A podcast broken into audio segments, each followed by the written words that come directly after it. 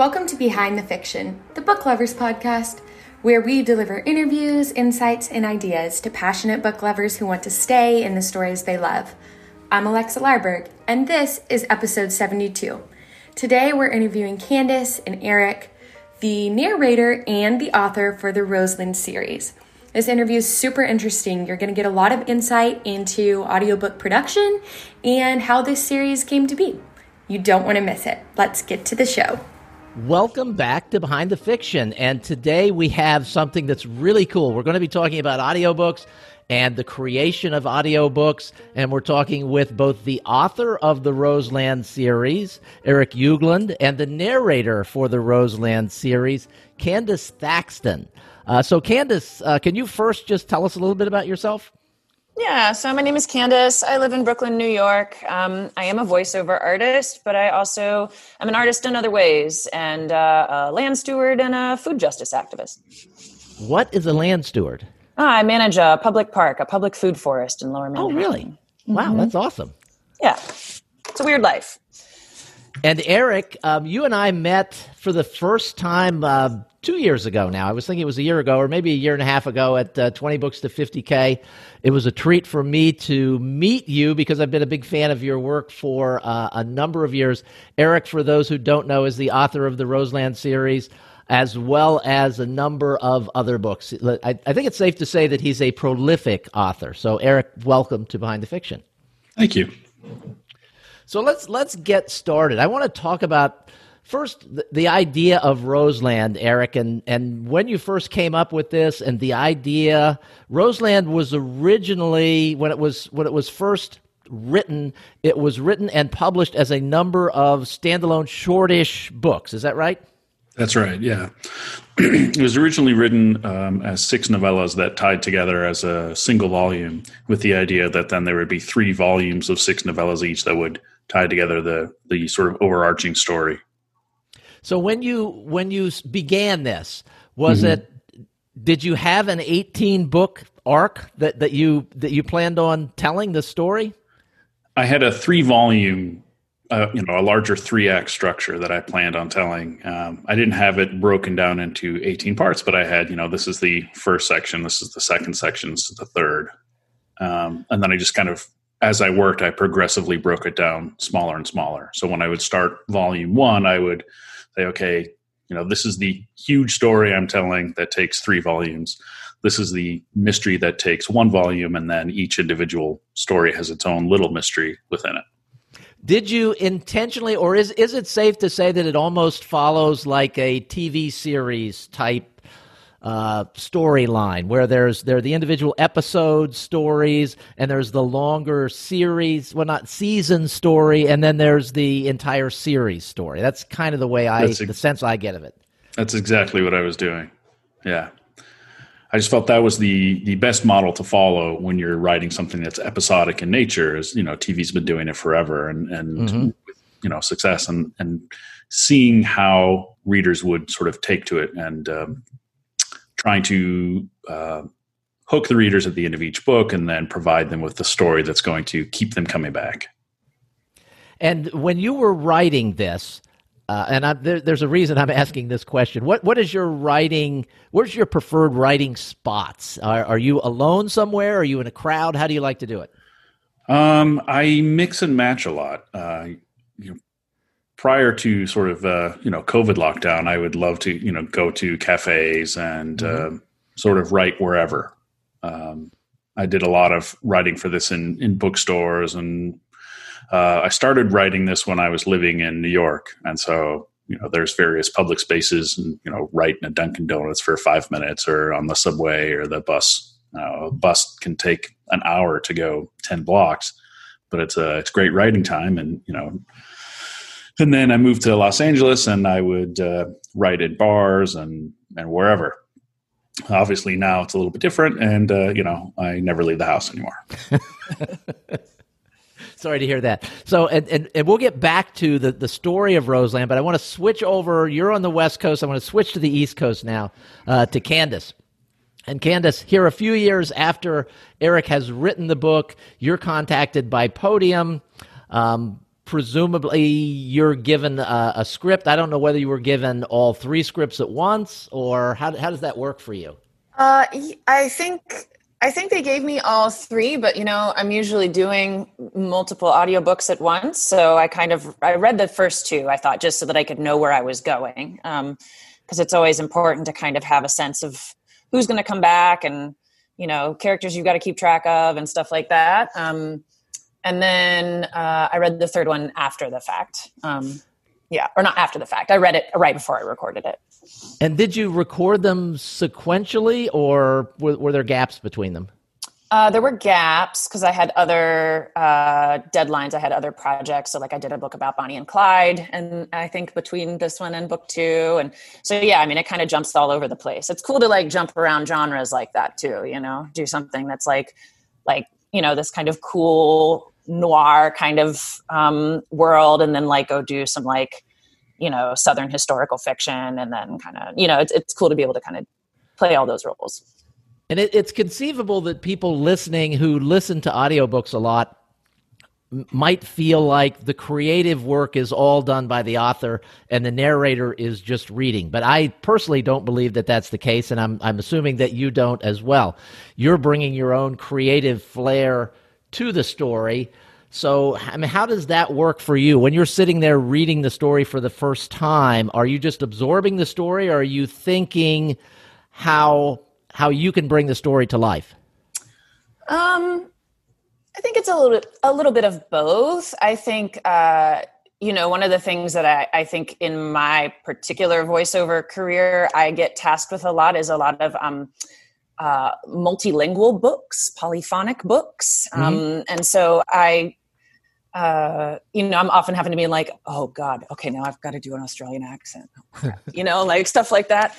Um, but then I think I just kind of take the ride of the story the first time I read it. Obviously, I'm going through and I'm marking up, like, okay, how do I say this word? Okay, where is this place? Like, what are these things, you know, that I need to look up?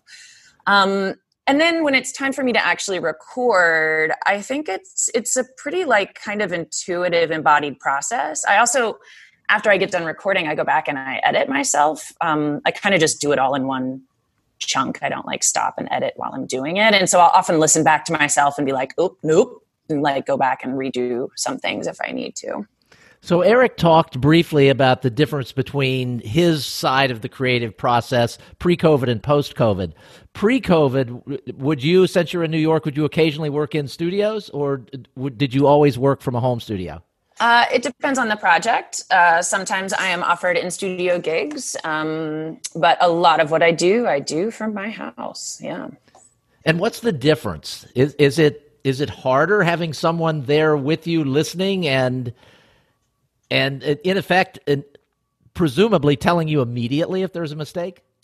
Uh, no, I mean it's it's a lot easier in a lot of ways because you've got somebody to kind of bounce your ideas off of, um, and I don't have to do my own editing, which is always nice. And yeah. they usually buy you lunch, which is always a perk. I don't have to feed myself. Um, but you know, that's not always something that is, uh, oh, my dog is drinking water. You can probably hear it. Uh, that is not something that's always possible. Yeah. And that's the other thing about working from home. I live in a loft in Brooklyn. So if my next door neighbor decides that it's time to have a Robin dance party at 1130 AM or vacuum, like I have to wait and deal with those type of things that you don't have to do when you're in some big cushy studio.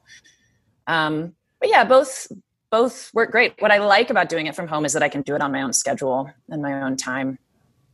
Okay. Um, well, before before we switch back to Eric, I, I just want to let everybody know that I, I am a big aficionado of, of, of audiobooks. I love audiobooks.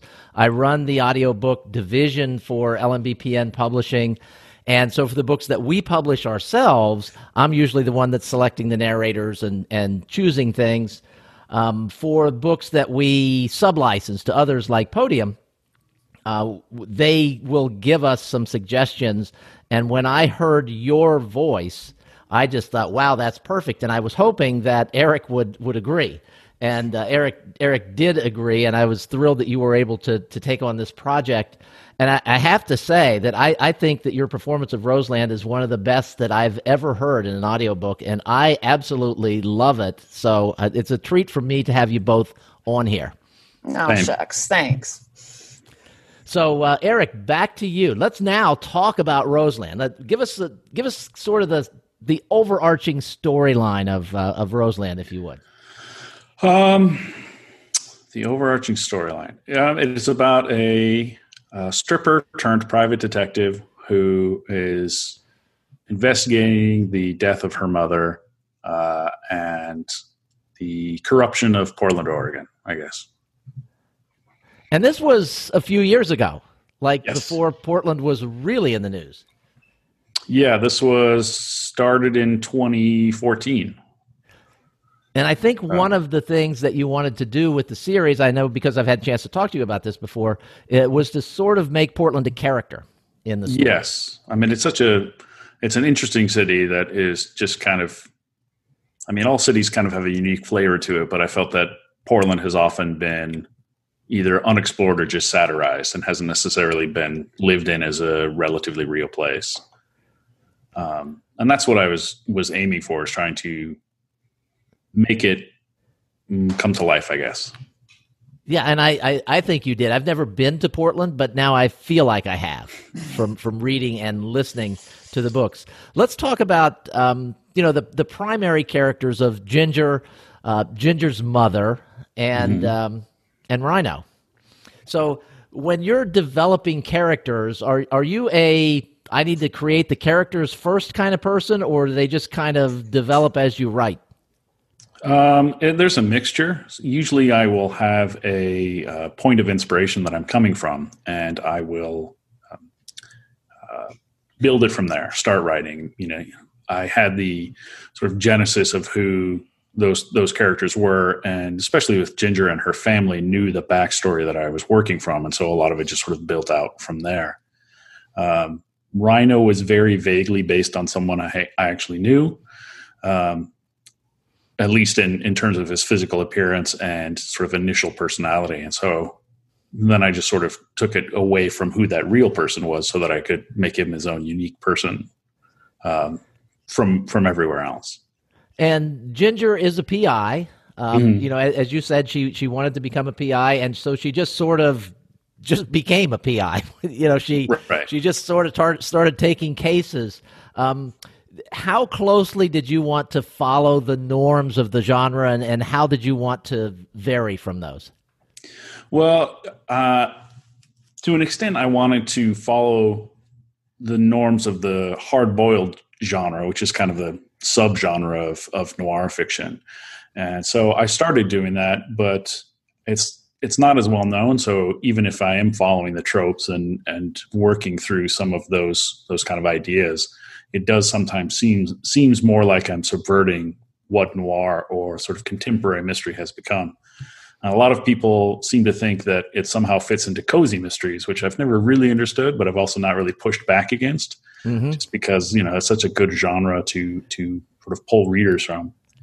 Um, I have to say that um, I've, I've read some cozy, and most of the descriptions that I hear of cozy don't involve the kind of language that we have in, in Roseland.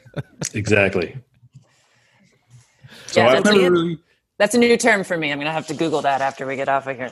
yeah, it's it's um, yeah. They're think Agatha Christie for uh, cozy. Okay. cozy mystery. Murder She Wrote. Ah, love it. Okay, got it. So Yep. so Candace, when you when you take on a project like this, and and when you read, and when is it that you th- feel like you've got a sense of Ginger? Because it, it's just like as a reader, a lot of times I'll read a book and then listen to the audiobook and and go, wow, that's completely different than what I thought it was going to be. And in this case, it's like, oh my gosh, she's Ginger.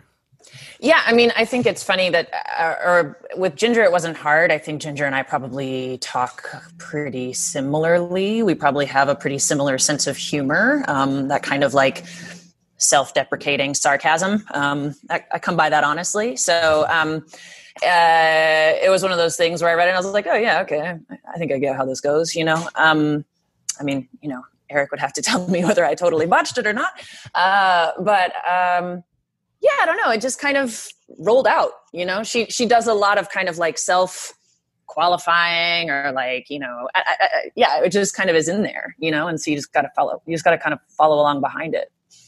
One of the things that I got such a kick out of with your performance is that there are, and I don't want to give anything away, but there are a number of scenes in all of the books where Ginger is startled. And in your performance, I mean, it's like you're startled. It's it's really was great. I I got much more out of that than uh, from reading. And the reading, it's like, okay, yeah, she's startled again. But yeah, let's let's spin back to Eric here. Eric, you know, I, I know you've had a chance to listen. So, what were your thoughts when when you heard your words brought to life in this way? Uh, I mean, it was. I mean, I don't want to sound too too sort of uh, gushing with praise, but it was definitely like I felt like this was was how I had imagined it. You know, it was very accurate to what I had going on in my head. And sometimes with audiobooks, that's not necessarily the case, especially as the writer. You know, the the other series I have that are audiobooks, I definitely allow the audiobooks to dictate more of how things are pronounced and and sort of um, how that that world comes alive in terms of language. But this one was was very much like listening to how it had sort of with the, the internal monologue that I was creating while I was writing it, sort of listening to it. So I think it was very spot on, and it's just very enjoyable for me to to listen to. When you're writing, do you ever think? But you know, your career's evolved a lot since you first started writing Roseland. But when when you're writing, do you ever think about the fact that uh, some somebody's going to perform this at some point in the future? Um, more so now, just because I do have contracts in place where you know I have deliverables I have to to to give out. So I definitely and I know the narrator of the other series really well at this point. Mm-hmm. and so sometimes I do either make things easier or make things more difficult on purpose as I'm as I'm sort of writing it. I've definitely put in a few tongue twisters for him uh, on purpose, but other than that, I don't really think about it. And Candace, do you ever get the sense that an author gives zero thought to the fact that somebody's going to be performing this at some point? Oh man. Uh yeah, yeah, definitely. I mean, there's been some moments where I'm like, you want me to say what? You want me to say what? You know, kind of things. Um, but not in this case. And I have to say, like, the thing I really like about doing audiobooks is that I get to be all these characters, right? If I was just like a normal on camera actor, I could only just ever look like this white girl here, you know, as opposed to like, I really loved being Rhino. Like, I, I kind of like hope in my next life I come back as a really big, strapping, gay Samoan dude. Like, that's what I want to be in my next life. I now know, because um, it was really fun to get to embody someone so very different than who I am. You know. Yeah, and you, you could you could carry along big bags of guns wherever you go. Uh, yeah, I mean, I guess I can do that now, but I'm not going to. Yeah, probably, probably not wise right now. So, from a uh, from a narrator standpoint, when you're when you're first previewing the books, I don't know what's what's the term when you're reading it and kind of getting it ready to perform. What do you what do you call that? I just call it reading it, but yeah, okay. previewing so when, when sounds good when you're reading the book, do you get wrapped up in the story, or do you, or are you just thinking about how am I going to do this? Uh, in this instance, I definitely got wrapped up in it. Um, sometimes, yeah, I'm, I'm, you know, depends on the quality of the writing. Uh, yeah, in this instance, I definitely got wrapped up into it, and I was like, oh man, I wonder what's to happen. I wonder, I wonder who's to.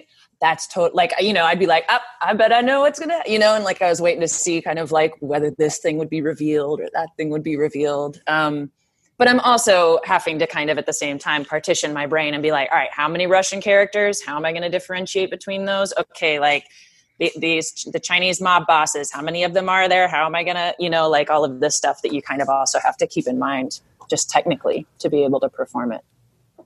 And Eric, when you're writing Chinese mob bosses and, and Russian gangsters, or do you have voices in your head, or are you just you just going with it?